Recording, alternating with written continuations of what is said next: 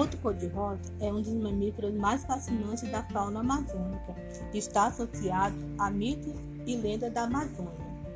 A lenda mais difundida é que o boto transforma-se num homem bonito e elegante, que sempre usa chapéu, gosta de dançar, de beber cachaça e de seduzir as mulheres.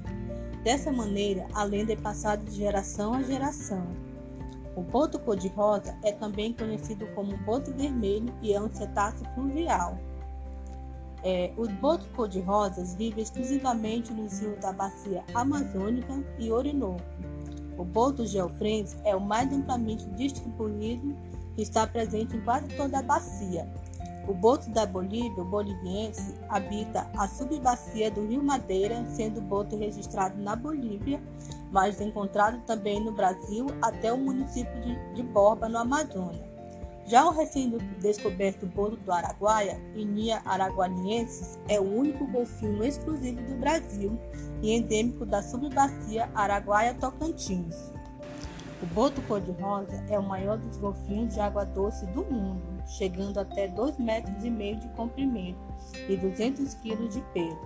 Sua coloração varia de cinza claro nos filhotes e jovens, a rosa brilhante nos adultos. Os machos são bem maiores e mais rosados que as fêmeas. A espécie tem olhos bem pequenos, nadadeira dorsal baixa e comprida, e nadadeiras peitorais muito grandes. O boto cor-de-rosa é muito flexível, podendo mexer o pescoço de um lado para outro e mover as nadadeiras peitorais para frente e para trás. Por ser extremamente adaptado ao ambiente amazônico, os botos cor-de-rosas têm um sistema de ecolocalização chamado de melão, órgão espermacete que fica localizado na cabeça. E esse órgão é um sistema acústico que permite aos cetáceos obter informações sobre outros animais e o ambiente. E o animal sabe qual a distância, o tamanho, textura e densidade de encontrar qualquer coisa pela frente.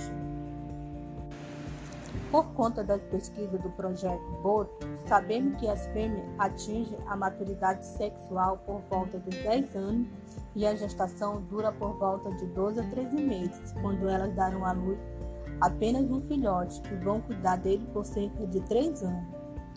O nascimento pode acontecer o ano todo, mas o pico de nascimento ocorre na estação seca, período com maior oferta de alimento. Os botos cor-de-rosa são animais solitários, mas podem viver em grupos de dois a quatro animais. Grupos maiores são registrados quando encontram cardume e formam associações temporárias para se alimentar, mas a única associação verdadeira se dá entre a mãe e o filhote. Os botos cor-de-rosa são animais de vida longa, podendo chegar a 45 anos. Uma das fêmeas registradas pelo projeto Boto tinha mais de 35 anos. Os botos cor-de-rosa são muito bem adaptados à região amazônica, usam seu ambiente de acordo com o ciclo hidrológico dos rios. Durante a época de águas altas ou cheias, os botos podem explorar a floresta alagada buscando suas presas, enquanto na época de água baixa ou seca, será mais comum observá-lo nas confluências dos rios e garapé, podendo também se onde se concentram mais peixes. Os botos cor-de-rosa preferem viver mais nas proximidades às margens dos rios, sendo raro encontrá-los no canal dos rios mais largos. Os botos também parecem ter preferência de habitat de acordo com o sexo. As fêmeas e seus filhotes preferem ficar nos complexos de lago enquanto os machos preferem os rios principais. A espécie se alimenta principalmente de peixe, mas completa a dieta com tartarugas e caranguejos.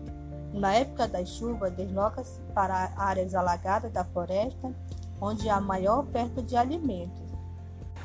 Não existe levantamentos precisos sobre a população atual do boto cor-de-rosa, mas com base em estudos feitos da Reserva de Desenvolvimento Sustentável de Maricauá, no município de Tefé, no Amazonas, a população estimada é de 11 a 13 mil indivíduos e entrou em declínio nos últimos anos por causa da caça.